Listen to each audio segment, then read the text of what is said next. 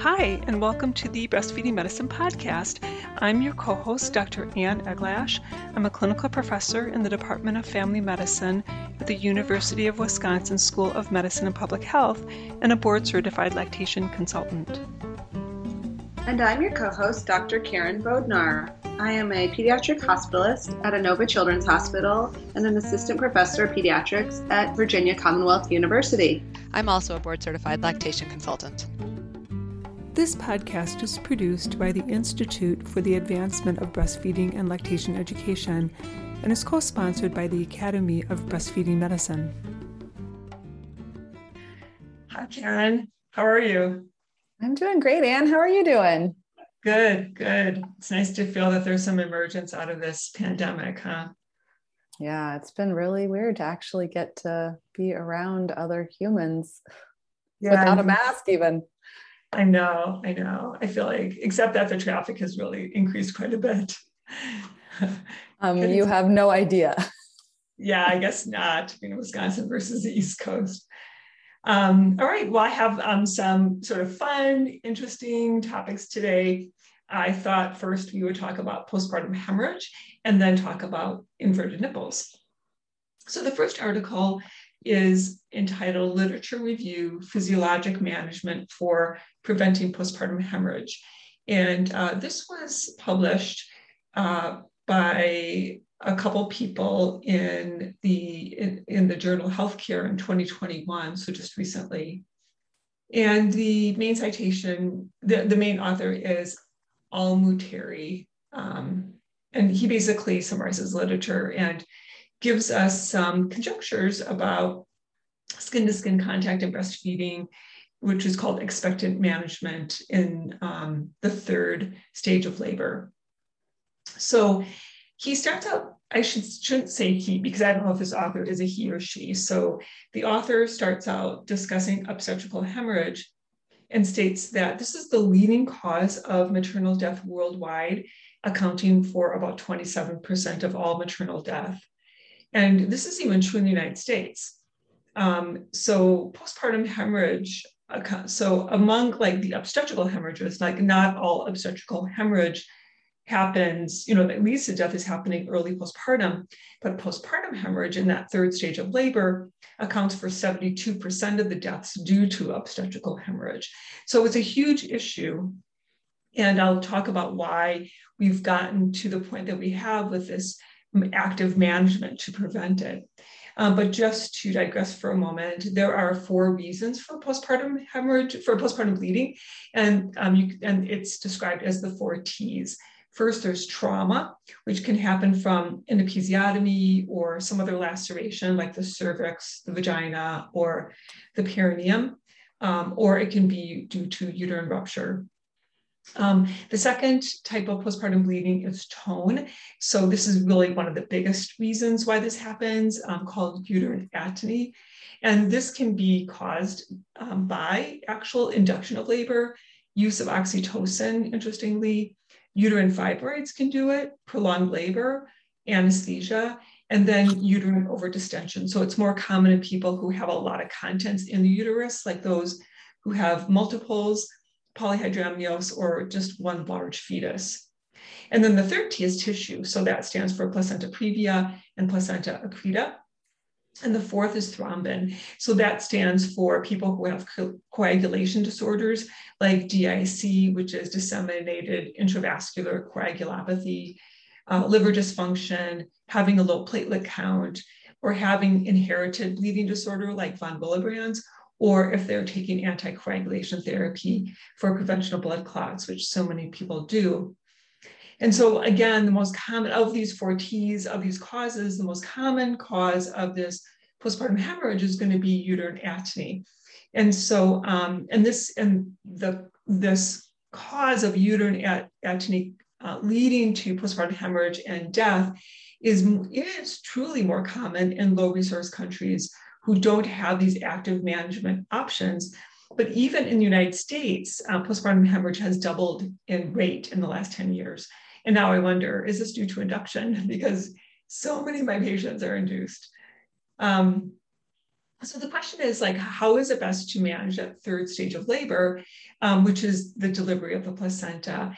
And, and this author wonders, is it really necessary to actively manage, meaning, and we'll talk about what active management means, is it necessary to actively manage that third stage for people who are at low risk for postpartum hemorrhage, as, a, as opposed to expectant management, which is largely skin to skin and breastfeeding immediately after birth? So what is active management? So active management is what I think we're all used to. Um, so giving a shot of oxytocin immediately postpartum, early cord clamping, which I didn't realize that that was actually started, and I'm, I don't do O B, so I'm learning a lot here. I didn't realize that early cord clamping was done in order to um, actively manage postpartum hemorrhage, and then um, controlling cord traction. Um, but there's new evidence that active management in low-risk women is really no better than expectant management. And, in, and interestingly, active management seems to be associated with a risk of higher diastolic blood pressure in the parent, the birthing parent, vomiting after birth, um, after birth pains, and then higher risk of readmission for bleeding later on, like after they leave the hospital, which is amazing. Um, so for low-risk women, there's a greater interest in expectant management, including skin-to-skin and breastfeeding, as ways to really naturally raise that oxytocin, not just immediately postpartum, but also during that first week in order to prevent not only uterine atony, but that readmission for postpartum bleeding. So the author explored uh, whether there's really good evidence for this um, to prevent postpartum hemorrhage by optimizing natural oxytocin release. And so um, you and I both know that oxytocin comes from that, it's made in the brain, but it's stored in the posterior pituitary, and then it's released by all kinds of different stimuli like suckling, touching, stroking, feeling warm. And then during breastfeeding, we talk about oxytocin being released by hearing and smelling and thinking, touching the baby, all those great warm fuzzy things that babies do for us. Um, but oxytocin plays a really important role in uterine muscle cells to contract and close those vessels that connect the placenta to the uterus. So by really raising that oxytocin right away early, it shuts down those blood vessels so that there's no longer that risk of bleeding as that placenta separates from the uterus. And then, of course, you know, oxytocin is crucial for milk ejection, which, and we want milk ejection uh, right away after birth for the baby to take colostrum. So really, there, there is some there are there is some research on this, really looking more so at oxytocin um, and like how high oxytocin can be raised by these um, by both skin to skin and breastfeeding. So one of the most important oxytocin studies was actually done in nineteen ninety-four by the first author, Chua. And so they took eleven subjects and divided these eleven individuals into two groups. One group breastfed immediately after birth, and the other group just did this manual nipple stimulation. And they found that the, that the group that breastfed, um, oh, I should say they put these pressure transducers into the uterus right after birth, so they could actually measure the degree of uterine activity that happened if they were breastfeeding versus nipple stimulation. They didn't give any oxytocin postpartum. Um, and they found a seventeen to seven hundred thirty percent increase in uterine activity with breastfeeding or nipple stimulation compared to doing neither of these things. Um, and the uterine activity was actually higher, of course, in breastfeeding than nipple stimulation. So there's something more, not just suckling, but the warm fuzzy and the like, oh my gosh, I have a baby feeling that probably raised that oxytocin more. And they found that breastfeeding was equal to giving a shot of oxytocin postpartum in terms of uterine activity. So that was pretty exciting. Um, and then they did this, and then there was another study by another author, and this was um, done uh, later, I think in two thousand thirteen maybe, or oh, I can't remember what year it was. But um, so this was actually looking at oxytocin postpartum, like not in the third stage of labor, but during those first three days, two or three days while they were in the hospital. So they took two hundred sixteen women who spent time doing skin-to-skin care during the first three days of life, and two hundred sixteen who didn't do skin-to-skin care. And they actually found less post-delivery bleeding and shorter hospital stays in those who had um, skin-to-skin care. So clearly that ongoing oxytocin to continue that clamping down of the uterus is really important.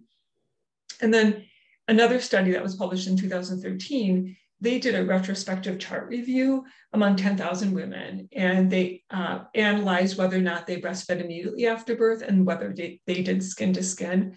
And those who breastfed and or did skin to skin were much less likely to have a postpartum hemorrhage. So that was encouraging as well. So they basically concluded that postpartum bleeding is highly responsive to breastfeeding and skin to skin care. And these are, of course, cost effective, it's easy to do, right? And they should be listed in practices of postpartum hemorrhage prevention for optimal maternal, maternity care and, um, and also uh, management of postpartum hemorrhage. You know, so you, so in other words, if this, if a person is bleeding, to actually do skin to skin, to, you know, try these other behavioral measures rather than just giving a bunch of, you know, other medications to help to actively manage any bleeding that's going on. So I thought that was interesting. You know, I, um, you know, you wonder in low resource countries where they don't automatically have access to active management, like having oxytocin available, especially when people are delivering in homes, um, whether they really understand how important it is to have this baby skin to skin, how important it is to get this baby to suckle right away, and whether or not that could really save lives, since obviously bleeding, um, you know, postpartum bleeding, hemorrhage is, um, there's going to be more deaths in low resource countries than there is in the United States. Absolutely. That is so interesting. I mean, I think a lot of it makes sense and I'm not surprised by it, but I do agree with you that, um, emphasizing those sorts of things and recommendations really makes a difference in how practice evolves. And I think, you know, depending on where people are in the world, there are places where most babies are still born at home, and not everywhere is the practice for those babies to then go skin to skin and stay there a lot in the first couple of days. I have a peds resident who um, spent time in Africa, and she said, you know, culturally, everybody wants to hold the baby, and they're not necessarily spending a ton of time with the mom in the first twenty-four hours if they let her rest. And so this sort of information is really important for community health workers to share with families so that they can do those things. Right. And also just that frequency of breastfeeding too, like really emphasizing. So like that baby who's really sleepy, who won't wake up to feed, it would be also interesting to know whether, you know, our newer recommendations of like, okay, if this baby's not feeding the first twenty-four hours, express colostrum and give it on a spoon, just keep expressing. So we talk about that in the um, sort of that initiation of breastfeeding, the, you know, bringing in, increasing the, uh, or decreasing the interval of time that it takes for secretory activation to occur for the milk to come in basically. But also, like, I think we need to be talking more about how this can reduce postpartum hemorrhage. And the question is, like, if there is a little cotyledon present or a little bit of, you know, placental tissue present that may show itself later, would just that really early intensive feeding and more skin to skin, um, would that help to actually expel that tissue faster? You know, so many women will complain that they have just such terrible cramps when they're feeding their babies. And of course, we're like, yay, you know, that means everything is working properly. Um, but, and I know a lot of first time, you know, that with first babies, they don't notice it quite as much. Um, but, you know, getting just again, you know, talking about how that's important for bleeding, because bleeding still does happen. I have patients who go back and, you know, they're going back to the hospital after delivery. And we just don't talk much about that. We say, well, that's just a medical thing. That just happens. We can manage it.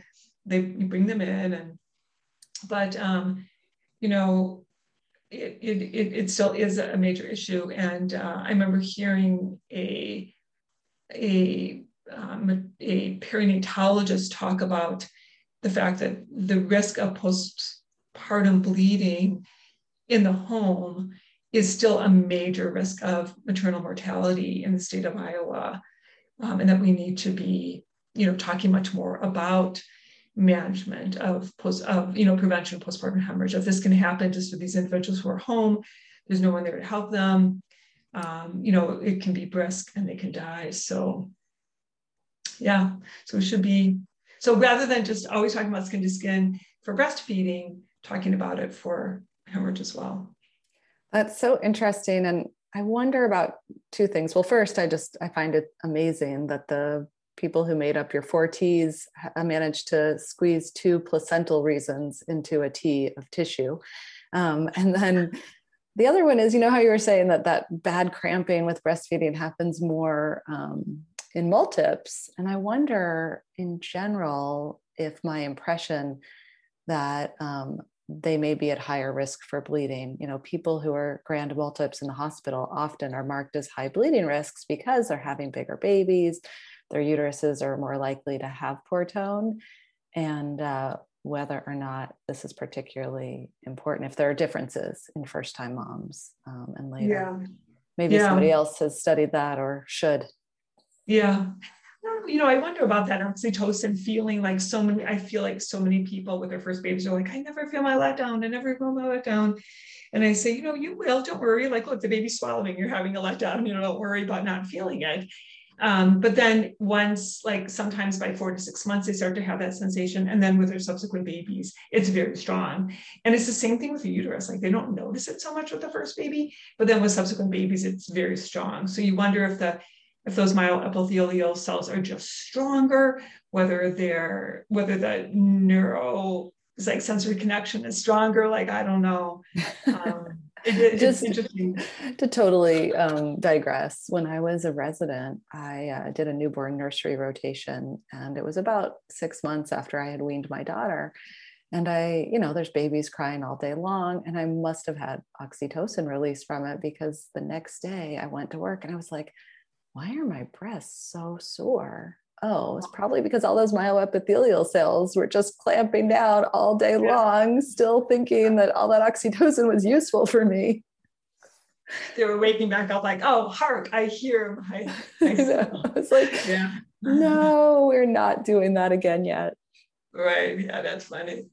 So my other topic that I want to talk about today is about inverted nipples. And so, you know, there's really, you know, most of the literature in inverted nipples is in surgery and about all the different surgical techniques. But what about breastfeeding and inverted nipples? So this was a study that had two components. This is a group of individuals from who are in the plastics department at University of Southern California in Los Angeles. Uh, this um, study was entitled Crowdsourcing the Public's Perception and Systematic Review of Nipple Inversion and Its Repair, with the first authors being Stone, Shawley, and Gould um, in the Journal of Women's Health in twenty twenty-one. So it's a recent study. So the first part was a survey where they asked for the percent of incidents of nipple inversion. And then they asked whether the nipple inversion caused breastfeeding problems, whether they would like to have surgery, how much would they pay for the surgery. And then the second part was a systematic review of the literature on outcomes after nipple inversion surgery, specifically about breastfeeding, although there was very, like just a couple of paragraphs about their systematic review. So just to give a little background, according to the literature, they state in their first paragraph, about ten percent of, individ of individuals have inverted nipples, and they can be bilateral, they can be one-sided, it can be congenital, or it can be acquired. And congenitally, people have looked at like the embryologic cause of this. Um, it can be due to a number of reasons, including failure of lactiferous duct development. So that's always important to recognize that there may not be much ductal development there. Um, but then the acquired type, the ones that are people who are not born with it, can acquire uh, inverted nipples from having some sort of ductal inflammation, which they didn't give examples of, a subareolar abscess, mastitis, or some other type of inflammation. Um, and they said that sometimes the nipples can become inverted after a breast reduction or after a breast lift. Um, inverted nipples can have four different stages, although some places, some groups say three stages. Uh, and that kind of, that stage um, is described by the degree of how retractile the nipple is and how much it can be everted. So you imagine a stage three or stage four, you know, you pinch it and it just won't come out. It's just kind of buried in there, where stage one, it easily comes out and may stay out. Stage two, it'll, you have to, you know, like roll it out and then it will go back in. So, you know, you and I see a, a wide variety of these uh, nipples. So uh, the authors, again, were plastic, were in the plastic surgery department at U S C, and they surveyed five hundred thirteen people, although they ended up with three hundred ninety-eight in their survey analysis. So they did something interesting. Like, I had never heard of the Amazon Mechanical Turk. Have you ever heard of that before? No. Oh, interesting. Amazon, like, recruits people to do all these tasks, and you can make money doing tasks, and the different types of tasks um, kind of pay differently. So the more educated you are, the more you can get paid for your task. Like, you can tutor, you can edit, you can do, like, it's really amazing that I looked at this whole thing and I spent like twenty minutes, like, looking at all the things that you can get paid for. Your next side hustle. Booked. What is it? Your next side hustle. Yeah, but your next physician side gig, right? Um, it's really interesting. I didn't know that this whole infrastructure of people doing task surveys, um, you know, doing like uh, internet research, you know, finding things, like, you can get paid like a penny to do this and a penny to do that. A lot of people make like two dollars an hour doing this. It's very interesting for anyone looking for a side gig. Amazon Mechanical Turk, A M T. You can search it and go find something to do. Um, but anyway, uh, they actually used the survey through a, this, um, this Amazon Mechanical Turk, because they just have like a good selection of people. Like, it, they say that the people who answer the surveys kind of reflect the United States. And so, for example, the average income among these workers uh, who responded to the survey was about sixty-nine thousand U S dollars a year, which I think is the median income in our country. Um, so they asked a lot of questions in the survey, um, no matter what gender that person was, um, about whether they, uh, you know, their demographics, whether they had inverted nipples, whether they had trouble breastfeeding, why they had trouble breastfeeding, and if they wanted or had corrective surgery for their inverted nipples. So in their study, uh, forty-two percent were male, fifty-eight percent were female, and then it was pretty white. seventy-three percent were Caucasian, seven percent African-American, thirteen percent Asian, and five percent Latinx. And then they tossed out nine men who uh, said that they wanted corrective surgery in order to breastfeed. um, and then uh, they said that seventeen point eight percent of, indi- of individuals said that they had nipple inversion, either at, you know, they had it at some point, and a certain percentage of those had nipple surgery already. So actually seventeen percent, so of these seventeen point eight percent of people who had nipple inversion, among those, about seventeen percent ended up having nipple surgery, but about thirty percent said that they either wanted or had surgery. So like a third of people were uncomfortable with having inverted nipples. Um, and among those who breastfed, uh, I think it was like fifty-seven percent of women who had inverted nipples who breastfed, thirty-one point six percent said that they had breastfeeding problems related to nipple inversion. Um, they showed the survey participants pictures of inverted nipples before surgery, then they showed the surgical procedure, and then they showed what the nipples look like after surgery. And they found that fifty-eight percent of all the participants, whether they had nipple inversion or not, said that they would opt for surgery, that the nipples looked pretty nice after the surgery. But overall, most said that they would not be turned off if a partner had nipple inversion, and they wouldn't ask their, their partner to have surgery just because of the cosmesis. You're laughing. I mean, this is just hysterical. That's, that's I just wonder if the surgeons were like looking at the like the market for like, should they really market this or not? Like what? Well, and I mean, I think that it's so fascinating that, you know, that line between like breasts for breastfeeding versus whether or not your nipple is a turn on, like, you know, our society is very like breasts are for sex, and, you know, there's countries where people of both genders don't wear shirts, and right. that is not right. the perception. Right. So uh, just kind of digging more into the breastfeeding issue. So basically, when you boil down this group who were asked about inverted nipples, fifty-seven percent of the women um, uh, of those who had nipple inversions, um, fifty-seven of the women um, breastfed. And they said of those fifty-seven women, twelve percent had trouble producing milk, ten percent had trouble latching on, four percent said that they had trouble latching, not because of the inverted nipple, because of the baby's anatomy. And twenty-six percent preferred just to give the baby formula. They weren't even interested in breastfeeding. And seven percent um, had other reasons for breastfeeding problems. The thing is, like, that with the twelve percent having trouble with producing milk, they didn't distinguish between those who had nipple surgery already and those who didn't. So that was really, I think, a big problem. I don't think they had like a lactation person review this article, because I would not have accepted that issue. I would have asked them to clarify that.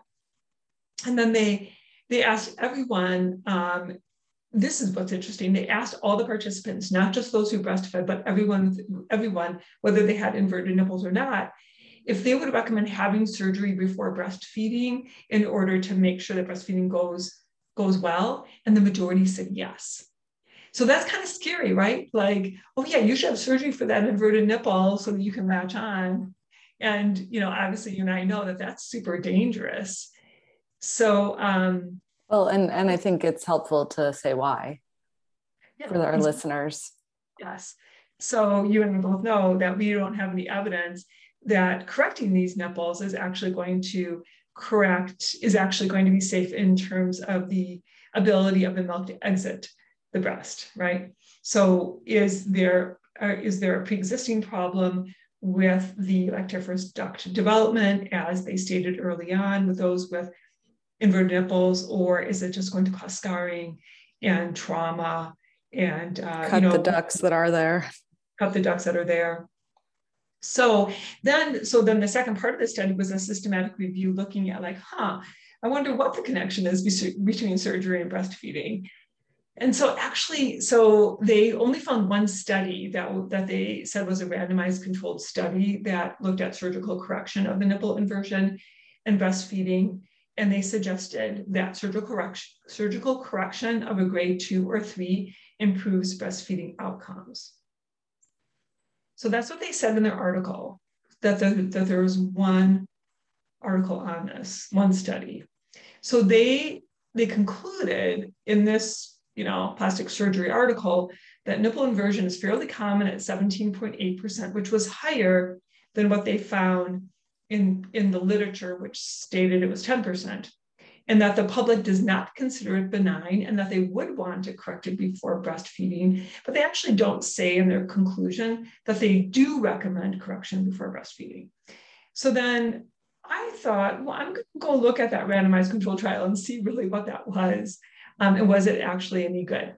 So my library couldn't find it. Actually, I could find the abstract, but when I actually, like I, I, when I actually was able to go into the journal through the library, they said there's something wrong with this article. So I wonder if it was pulled. I don't know. Um, but the, the abstract is still there. So this, what, and, I, and this was done in an Asian country. I'm not sure which one. This, the author stated that they wanted to do a non-surgical approach. So they stated in their abstract that traditional surgical procedures of an inverted nipple might injure the normal lactiferous ducts and damage sensory function. And the aim of the study was to propose a minimally invasive and reliable method that preserves breastfeeding and corrects grade one and two inverted nipples. So the plastic surgeon said, oh no, that randomized controlled trial was for grade two and three, but in reality, they just took the grades one and two, who actually, you know, ha- I mean, that's not the group you should be worrying about, really, because they can actually roll out their nipple and have it stand out. So they, this was a randomized controlled trial where they took two hundred thirty females with either unilateral or bilateral inverted nipples and thirty people with normal nipples, And they they kind of followed them pre, pre, preconceptually from February two thousand nine to, February, to January two thousand sixteen. So they probably recruited a number of people over all those years. And so they had the distractor group where they, they did this operation where they embedded a distractor. And then the, the people who were in the control group, they just were given these exercises to do to roll out the nipple. Now, because I couldn't find the article, I couldn't find what the distractor was. And I did like a Google search for like a distractor and came up with all kinds of different surgical techniques, but nothing that said distractor. So it must be something that's like unique to this particular group that came up with this strategy. So the primary endpoint was full-term pregnancy, breastfeeding for four months. Um, and then the secondary endpoint was the completion of lactation without obvious complications like mastitis or they said nipple craze, C R A Z E, but I don't know what they mean by that. Um, so what they found is that the grade one and grade two nipples had uh, increased height after this, the distractor was worn for six months um, and at thirty-seven weeks of pregnancy, while the control nipples achieved only a marginal improvement at thirty-seven weeks of pregnancy. And they said that those who wore the distractor, the success rates in breastfeeding were Um, eighty-four percent for grade one nipples, seventy-nine percent for grade two nipples. And then the control group, the breastfeeding success rate was fifty-two percent um, for grade one nipples and thirty-eight percent for grade two. So they said that after treatment with the distractor for six months, nipples in the distractor group showed no complications such as skin numbness or nipple necrosis. Oh my gosh, um, that's good. Uh, the use of a distractor is a reliable and minimally invasive method. So they, they don't, and again, I couldn't find the article, but they're not saying like exclusive breastfeeding. They're just saying any breastfeeding. We have no idea what this is. And this is a very poor reference to use in the previous study that, oh, there's some success with like fixing inverted nipples. We have a big problem with, you know, research on inverted nipples in this country. And, uh, I think, you know, my feeling that we just need to keep the knife away at this point um, until we have, you know, some kind of procedure that, you know, is really well studied and, um, and, you know, let the public know that, you know, we can, we, you know, we can try to deal with this in a natural way. But I want to also mention, have you ever seen that article that was uh, using rubber bands at the base of the nipples? Have you ever heard of that? No. So this was actually an article that was published in Breastfeeding Medicine in two thousand eleven. And so this was done in India in a place where, you know, low resource area.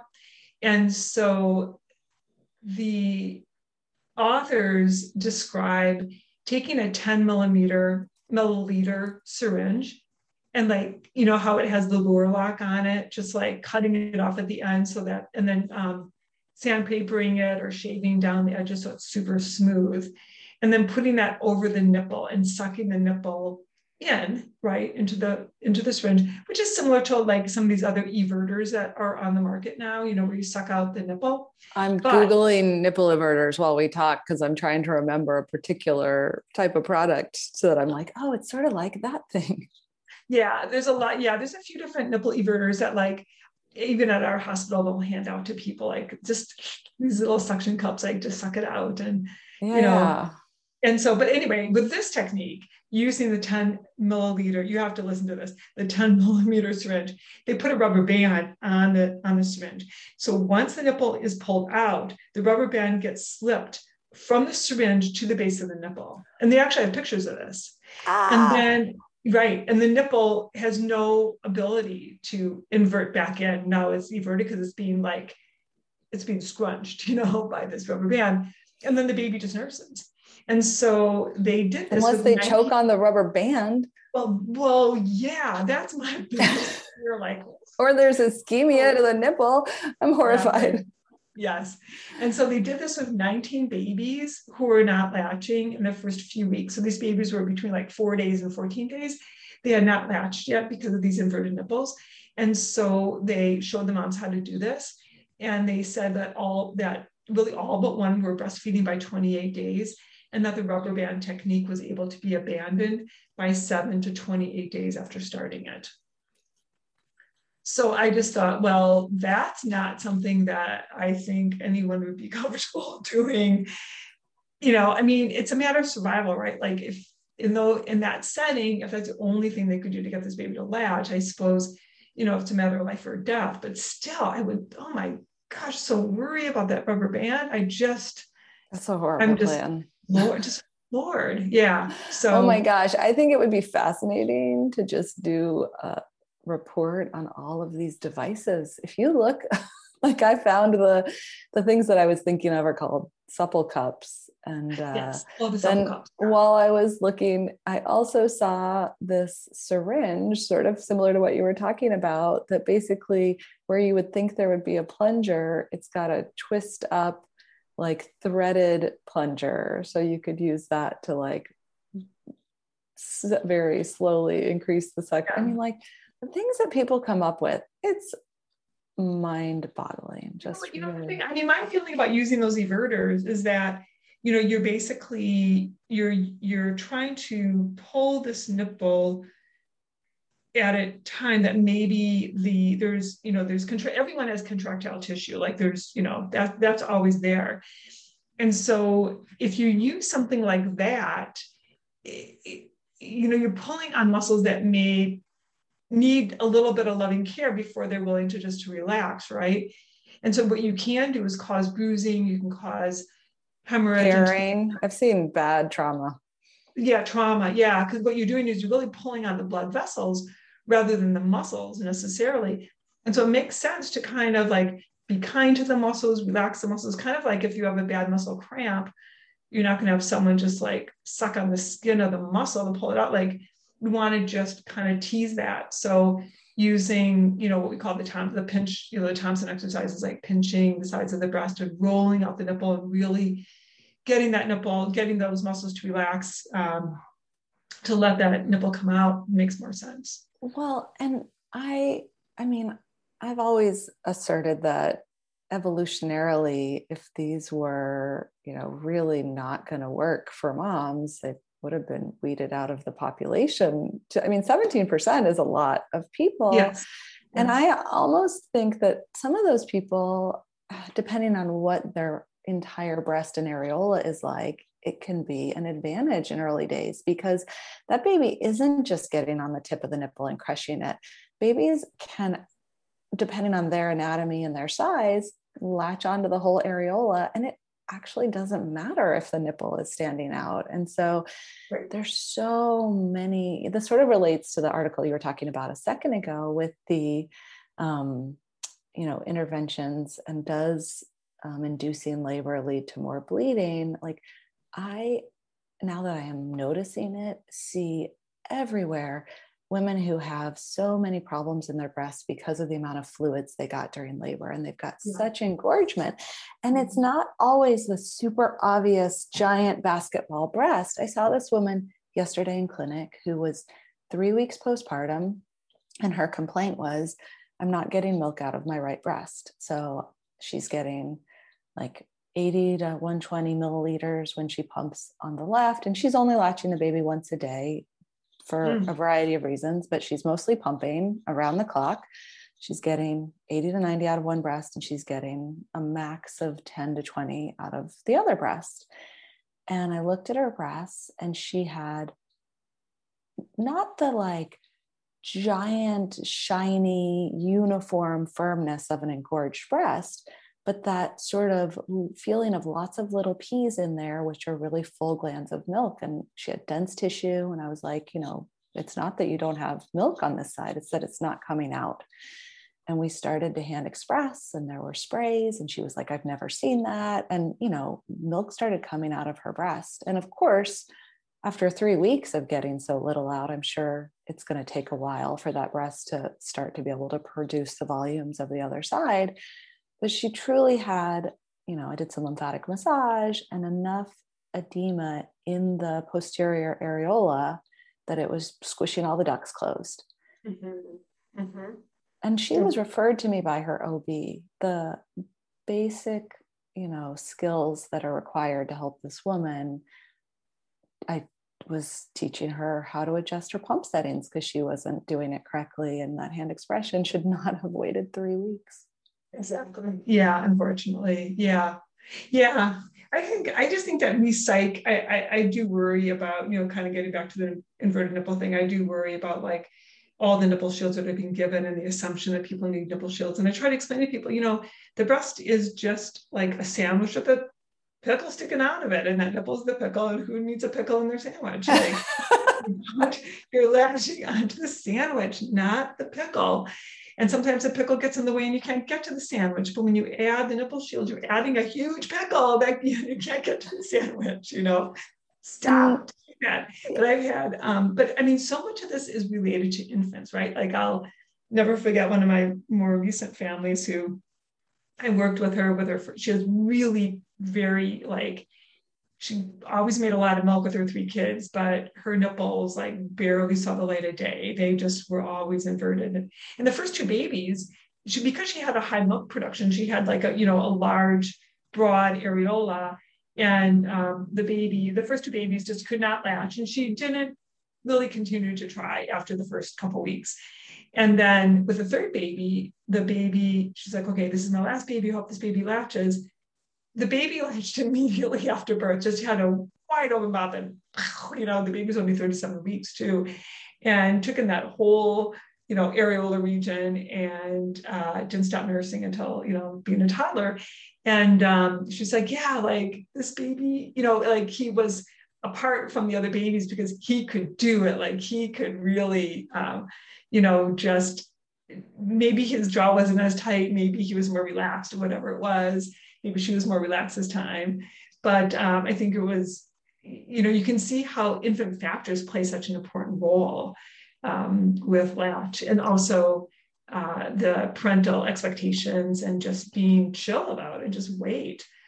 Um, yeah. I mean, I think a lot of this is a confidence game. You know, people are yes. told that their nipples aren't good enough, and then they are, you know, giving up quickly because they're concerned. And so, you know, a lot of people with reassurance and support, they're going to make it past that. Another gal I saw yesterday said, you know, breastfeeding was going okay. She was having some pain, and she was like, I got this nipple shield as a baby gift. Should I be using it? I was like, no, throw it away. Um, and just, you know, lack of education.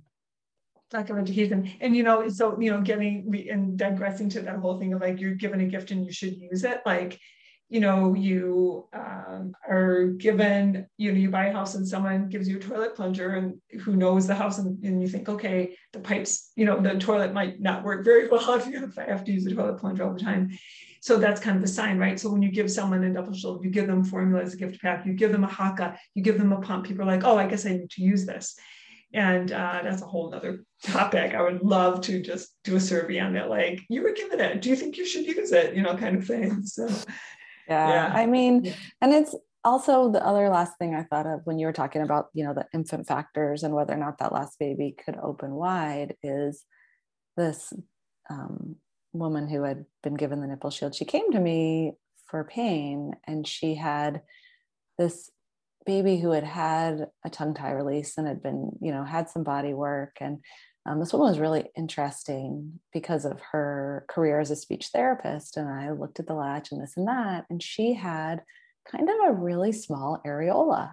And so she had such dense breast tissue, we're almost right up to the nipple, that when the baby was trying to compress to get milk out, he kept squeezing hard and pushing himself back because his gums rolled off the dense tissue onto the areola. And then he had a powerful suck. And so he would slurp back deeper. And so you could see the skin by the lip moving in and out of his mouth. And she was like, you know, and he had his lip tie cut, but there's still, you know, pressure on it. And it's because of his lip. And, you know, she, and I said, you know, if he had a mom that had a really big areola, he wouldn't be doing this. It's technically challenging because of the, the way, you know, you guys fit together, and it's balance, not making her feel that it's her fault, right? Because her anatomy is more challenging. Um, but with a little bit of latch work, she had decreased pain. And, yes. you know, this baby's already had all of these things. and you know, it's a two-person process. Yeah. I just remember um, many years ago when I first started in lactation, but like one of our first, at our first A B M meeting, actually, there was a physician from Canada, and we were talking all about like pathology and pain. And she went to the mic, she said, look, she said, this is all about latch, stop at the pathology, you know? And I'll never forget when she said that, because I was really early in my career. I'm like, huh, okay, I'm going to remember that. And it's so true. Like it's all, you know, so much of this is the latch and the dance, you know, and being a good dance partner. So yeah. Yeah. All right. Well, I'm going to end it there. And it was great talking to you, Karen. Um, and I hope we gave some food for thought for... Oh, yes, Anne. Thank you for those very interesting articles. Thanks. Okay, talk to you later. Bye. For questions regarding this podcast, please contact us through our website at lacted, L A C T E D dot org. We have other educational projects, including the Clinical Question of the Week, our Little Green Book of Breastfeeding Management for Physicians, and our various educational courses and conferences for physicians and other breastfeeding supporters. If you want to see what we look like, check out our Breastfeeding Medicine podcast Facebook page, where you can post any questions or comments about our podcasts. Thanks for listening, and we'll be back with you in about four weeks.